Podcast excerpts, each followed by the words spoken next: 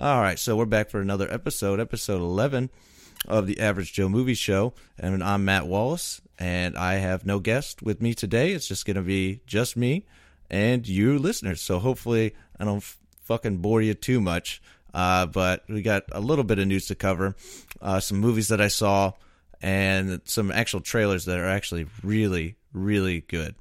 So uh, we'll we'll just get started right off. Hope you guys enjoy it. So we're gonna start off with Star Wars. That was kind of the main news that came out in the past week. Is that principal photography? J.J. Abrams tweeted that they finished principal photography for Episode Nine, and we're gonna be expecting the final movie in I think November, November or December, uh, which is the usual for the uh, canon episodes of Star Wars. Uh, I'm pretty excited. I really did love Episode Seven. I know it's kind of, you know, the mimic of Episode Four. You know, I'm not big into Star Wars as as much as the you know some of my friends, so I can't really you know put too much into it. But I really did enjoy it. J.J. Uh, Abrams has been you know immaculate with his movie making. I've loved him ever since he made the third Mission Impossible. You know, even his TV shows, uh, I did enjoy.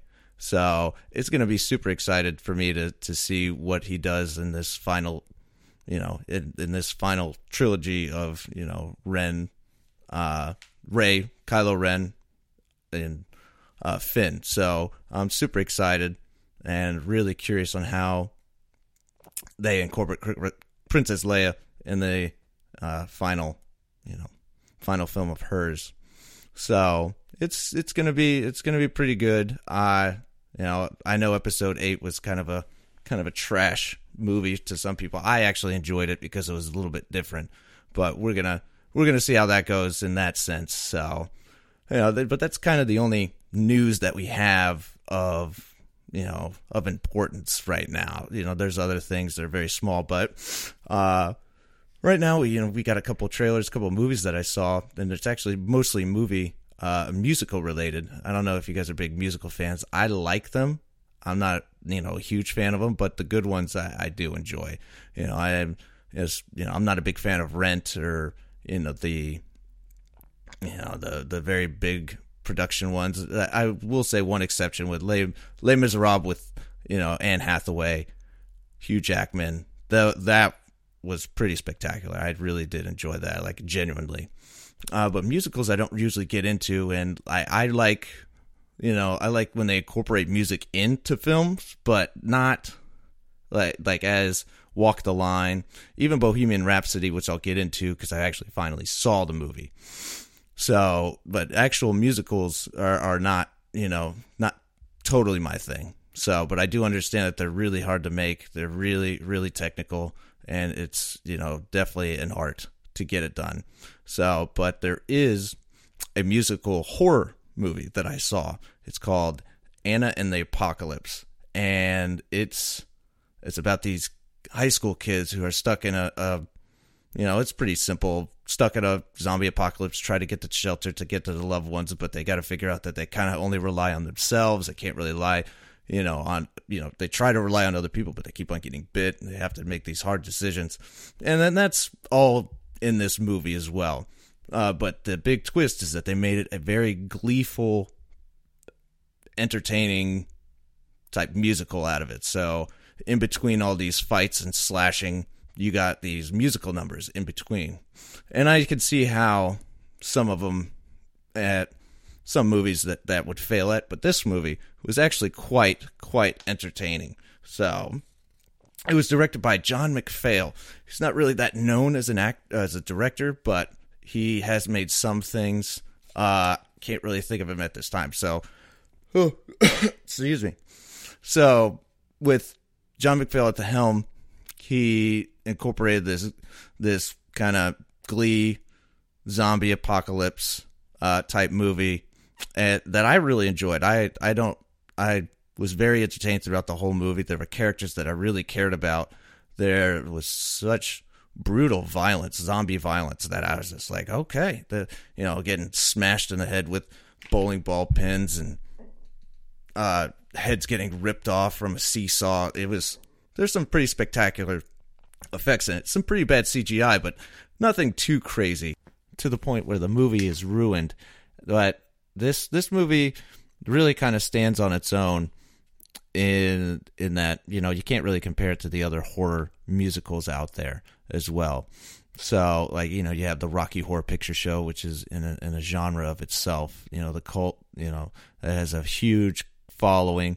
Even uh, Repo, the opera, uh, that that's one I really didn't really enjoy. But you know, though this one will have the same kind of effect. It will have this certain following uh, about it. And if you actually really like, you know, a mixture of violence and and music, you know, this is this is definitely the movie for you. It was for me. I was definitely satisfied with it. I did have a chance to try to see it when it came out for the independent film festivals. It was called Popcorn Fright Fest down in Miami that they were officially showing the movie back in November. I'm sorry, not November, about uh, August, I want to say. So that is, you know, I, I wish I would have seen it back then because I was instantly, when I saw the preview, I wanted to see it. And it was just very, very well made. It doesn't look cheap. It does have some minor character problems. Like there's a, a little bit of exposition about, you know, the main character and uh, an ex boyfriend that's just whatever. Uh, but the like I said, the music was great. The the violence was great. And if you if like I said, if you like that kind of thing, definitely want to check this out. And uh, from there, I'll move on to uh, Bohemian Rhapsody. I don't know. I know I've been talking about it for a very, very long time to say I'll see it. I'll end up seeing it. It looks safe. It looks this. You know, I had my own qualms about it. But you know, I ended up buying the steelbook from Best Buy. You know, and after viewing it, I pretty much all the expectations were met in that regard. It was super safe. Rami Malek was was superb as Freddie Mercury, but you know, there's certain things that just I would want to see from a Freddie Mercury biopic or a Queen biopic. It just mostly focused on the the music, which is fine, uh, but you know, they they they have an eccentric guy that is one of a kind, and they really could have not exploit you know his endeavors, but just sort of portray the real life of Freddie Mercury rather than playing the safe route of you know not really showing too much. You know, but that's why I, you know I was mostly preferring a Sacha Baron Cohen biopic more than that, but it's still a genuinely good movie. It's felt good. I loved hearing all the music. The live performances were great. Like I said, Rami Malek looked awesome, and it, you know, it, overall good movie. It just wasn't what I expected. I just kind of had to let those expectations kind of fall a little bit once the movie came out. Obviously, was with its Oscar buzz, it's a little different. So, with that in mind, it's it, it was a genuinely you know, I give it I give it a, you know, if I gave it a rating system like a B or an A or not an A, I'd probably give it a B or B minus, something like that. But it's, you know, and to actually to little tease tease for you with uh, how Rami Malek feels as director, who was uh, accused of a lot of pedophile-ish acts back in uh, his early days. He didn't even when the SAG Awards came out uh, and Rami Malek won his performance, he did not mention the director at all. He, he mentioned everybody else, the producers, the the cast, all the other supporters, but he did not he did not like Bryan Singer. It seems like he was just catching a jab at him, which is you know well deserved for you know a pedophile who still works on you know these big movies, but you know that's Hollywood. Sometimes you know they second chances are everywhere. But uh, yeah, that's a little little trivia for you right there about the uh, Bryan Singer. I think we learned that in episode two, where Zach was really into those uh, uh, pedophile-ish uh, people. I don't know why. Must be uh, something in the something in the air for him. I'm not sure, but I just threw him under the bus. I hope he doesn't really listen to this uh, uh, episode. I mean, it is really short, but maybe I'll skim over it. So, but uh, another movie that I got is actually uh, Blood Island collection. There, there's these uh, collection of 60s and 70s exploitation movies, and it was uh, Eddie Romero. He's a very uh, like I said, exploitation director where he's just like sex, violence, gore. That's all we need. And he knew how to. He knew how to. You know, he knew how to tend to the the drive-in type people at you know the B-rated horror movies because when you had these double features uh, at drive-ins, they usually showed the the best movie. Like the, let's just say they'll show Psycho or you know you know any Hitchcock movie or you know even a Universal monster. You know but afterwards they'll show the double feature, which is the B-rated movie, and that's where these movies kind of shine. All these all made kind of famous by H.G. Wells and his uh, Bucket of Blood series and all of his bright red blood, violence, sex uh, type movies. These really tend to young audiences, and they stayed around, and they really created a following. So this American director, this American Filipino director, he went over to the Philippines and had this guerrilla warfare type atmosphere. It was super hot, humid. It was during martial law. I don't know exactly where they were filming, but they they they had a curfew. They had they had a set of rules that they had to follow, or else they were, you know, some very major consequences from that. So it's really, really, excuse me, uh, really, really crazy stuff that went on in the 60s uh, you know and that's you know when you go overseas that's also during the time of vietnam war so there's a lot more other things that was going on but there's no time for a history lesson but it's uh it was very very crazy. I was watching a bunch of special features about it and there it was just pretty awesome.